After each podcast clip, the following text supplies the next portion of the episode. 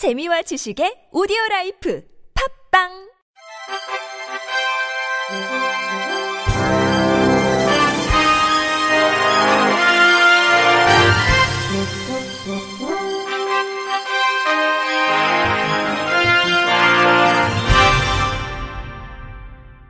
청취자 여러분 안녕하십니까? 십이월 첫째 주 주간 케이비아이씨 뉴스입니다.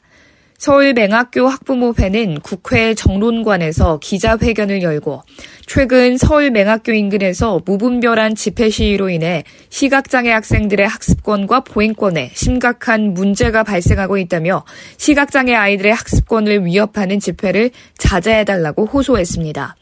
기자회견에서는 학부모들은 경찰과 한기총에 아이들의 상황을 알리고 사정을 설명하는 탄원서와 공문을 보냈지만 한기총은 지난 주말 세 차례나 서울맹학교 안내실에 찾아와 앞으로 공문을 더 보내면 가만히 있지 않겠다며 협박했다고 밝혔습니다. 학부모들은 한기총은 이러한 태도가 얼마나 커다란 문제인지를 직시해야 한다면서 부모의 심정을 헤아려서 아이들이 공부를 통해 다시 빛을 찾을 수 있도록 협조를 부탁드린다고 덧붙였습니다. 한편 경찰은 서울맹학교 측의 요청을 받아들여 이날부터 학생들의 안전을 위해 등하교 시간 학교 앞에 경찰관을 배치하는 등 신변 보호 조치에 나섰습니다. 이에 대해 한기총은 맹학교 학습권과 소음 등을 이유로 경찰이 성스러운 예배를 방해하고 있다며 강도 높은 비난 성명을 발표했습니다.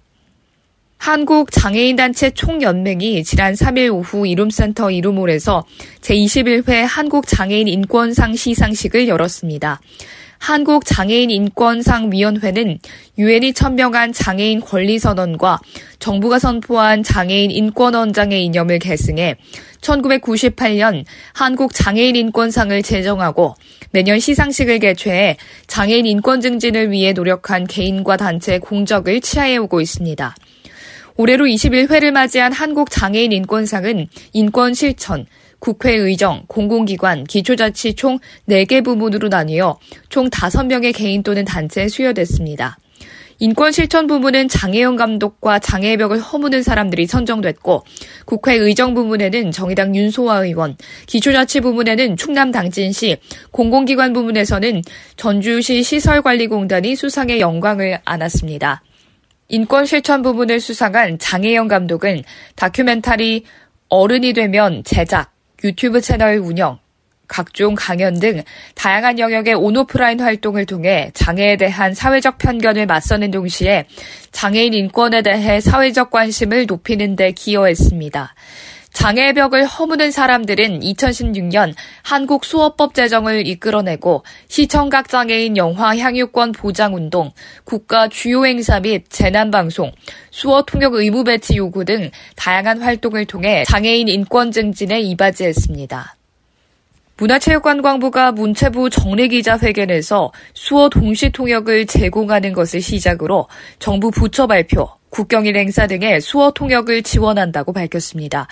이에 따라 문체부는 국무회의 결과 발표 등 중요 정책 발표 시 현장 수어 동시 통역을 지원하고 수어 통역사 배치가 여의치 않을 경우에는 사후에 수어 통역 영상을 제작해 이십사 시간 안에 정책 브리핑 누리집에서 제공할 예정입니다.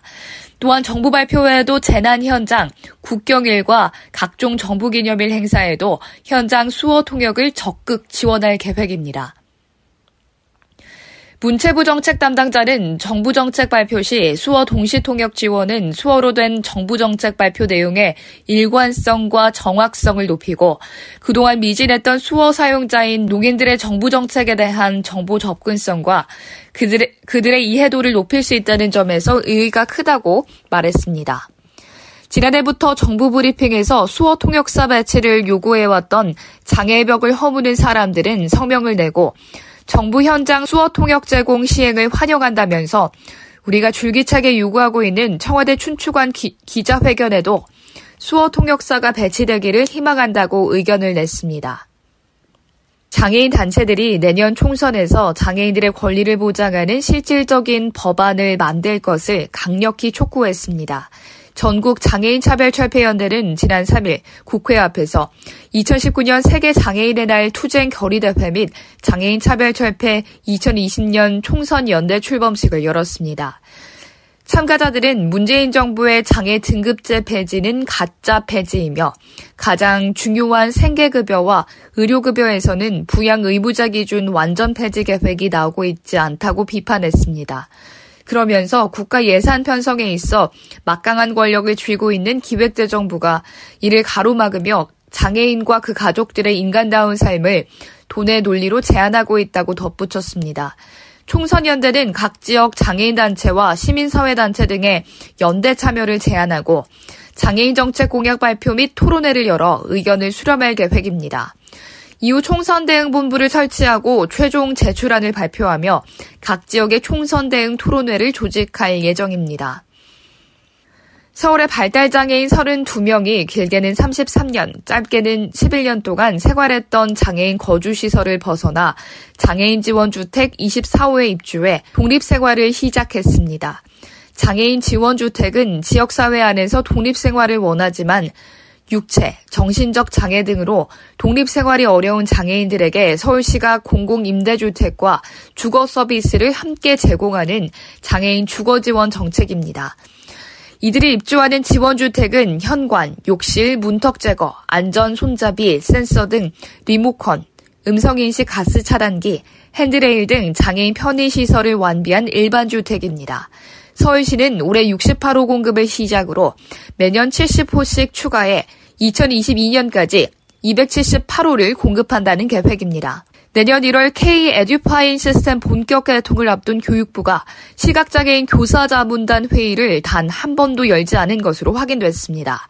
K-에듀파인은 열일곱 개 시도교육청과 이만여 유초중고가 사용하고 있는 지방교육 재정 시스템인 기존 에듀파인과 학교 업무 시스템을 합쳐 내년 일월 이일 본격 개통하는 업무관리 시스템입니다.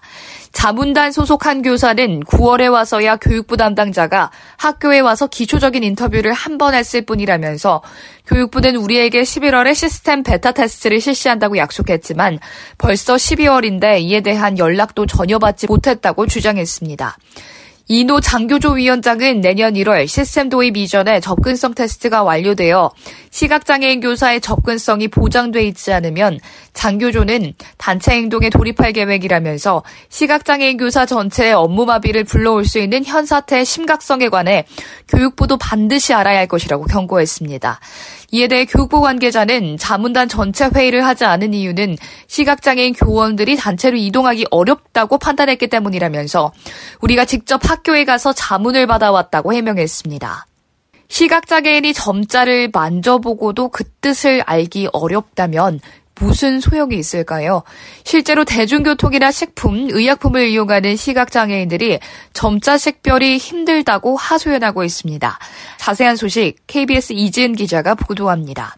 지하철 계단 앞, 시각장애인 김혜일 씨가 손잡이에 새겨진 점자를 만지고 또 만집니다. 점과 점 사이가 너무 가까워 무슨 뜻인지 알기 어렵습니다. 김혜일 시각장애인. 중간 간격이 느껴지질 않으니까 이게 선을 그어놓은 건지 점자를 해놓은 건지. 대합실에 실을 나타내야 할 이 점자는 점 간격이 기준보다 좁아 요니라는 글자로 엉뚱하게 해석됩니다. 지하철 안전문에 붙은 점자 크기도 제각각입니다. 김혜일 시각장애인. 한쪽은 점자가 좀 익숙한 느낌의 작은 점자였고요. 다른 한쪽은 크고 그래서 좀 되게 낯설다. 이게 점자가 맞나? 점자의 끝은 둥근 돔 형태로 점 간격이 이 점 오 밀리미터, 글자 간격이 칠 밀리미터, 높이 영 점 육에서 영 점 칠 밀리미터로 만들도록 장애인 단체는 권고하고 있습니다. 하지만 공식 규격이 아니어서 안 지켜도 그만입니다. 서울 주민센터 이십오 곳에 점자 표지판 이백칠십 개를 조사해 보니 구십 퍼센트 이상이 권고한 점자 규격을 지키지 않았습니다. 식품과 약품 포장지 점자도 마찬가지입니다. 이 약상자의 점자는 너무 밋밋해 만지기 힘들고 이 음료수캔은 점자가 찍힌 공간이 좁은 탓에 둥근 테두리에 손끝이 걸립니다. 김은 한국시각장애인연합회. 손가락으로 수평으로 해서 읽어야 잘 읽혀지는데 이 그 제품 같은 경우는 이렇게 세워서 이렇게 점자를 읽어야 되거든요. 미국과 영국, 프랑스 등에서는 국가 차원에서 점자의 규격을 정해놓고 있습니다. 정부는 점자 표준 규격을 만들겠다고 발표했지만 일 년이 지나도록 관련 연구를 시작조차 하지 않았습니다. 케이비에스 뉴스 이지은입니다. 이상으로 십이월 첫째 주 주간 케이비아이씨 뉴스를 마칩니다. 지금까지 제작의 이창훈, 진행의 유정진이었습니다. 고맙습니다. 케이비아이씨.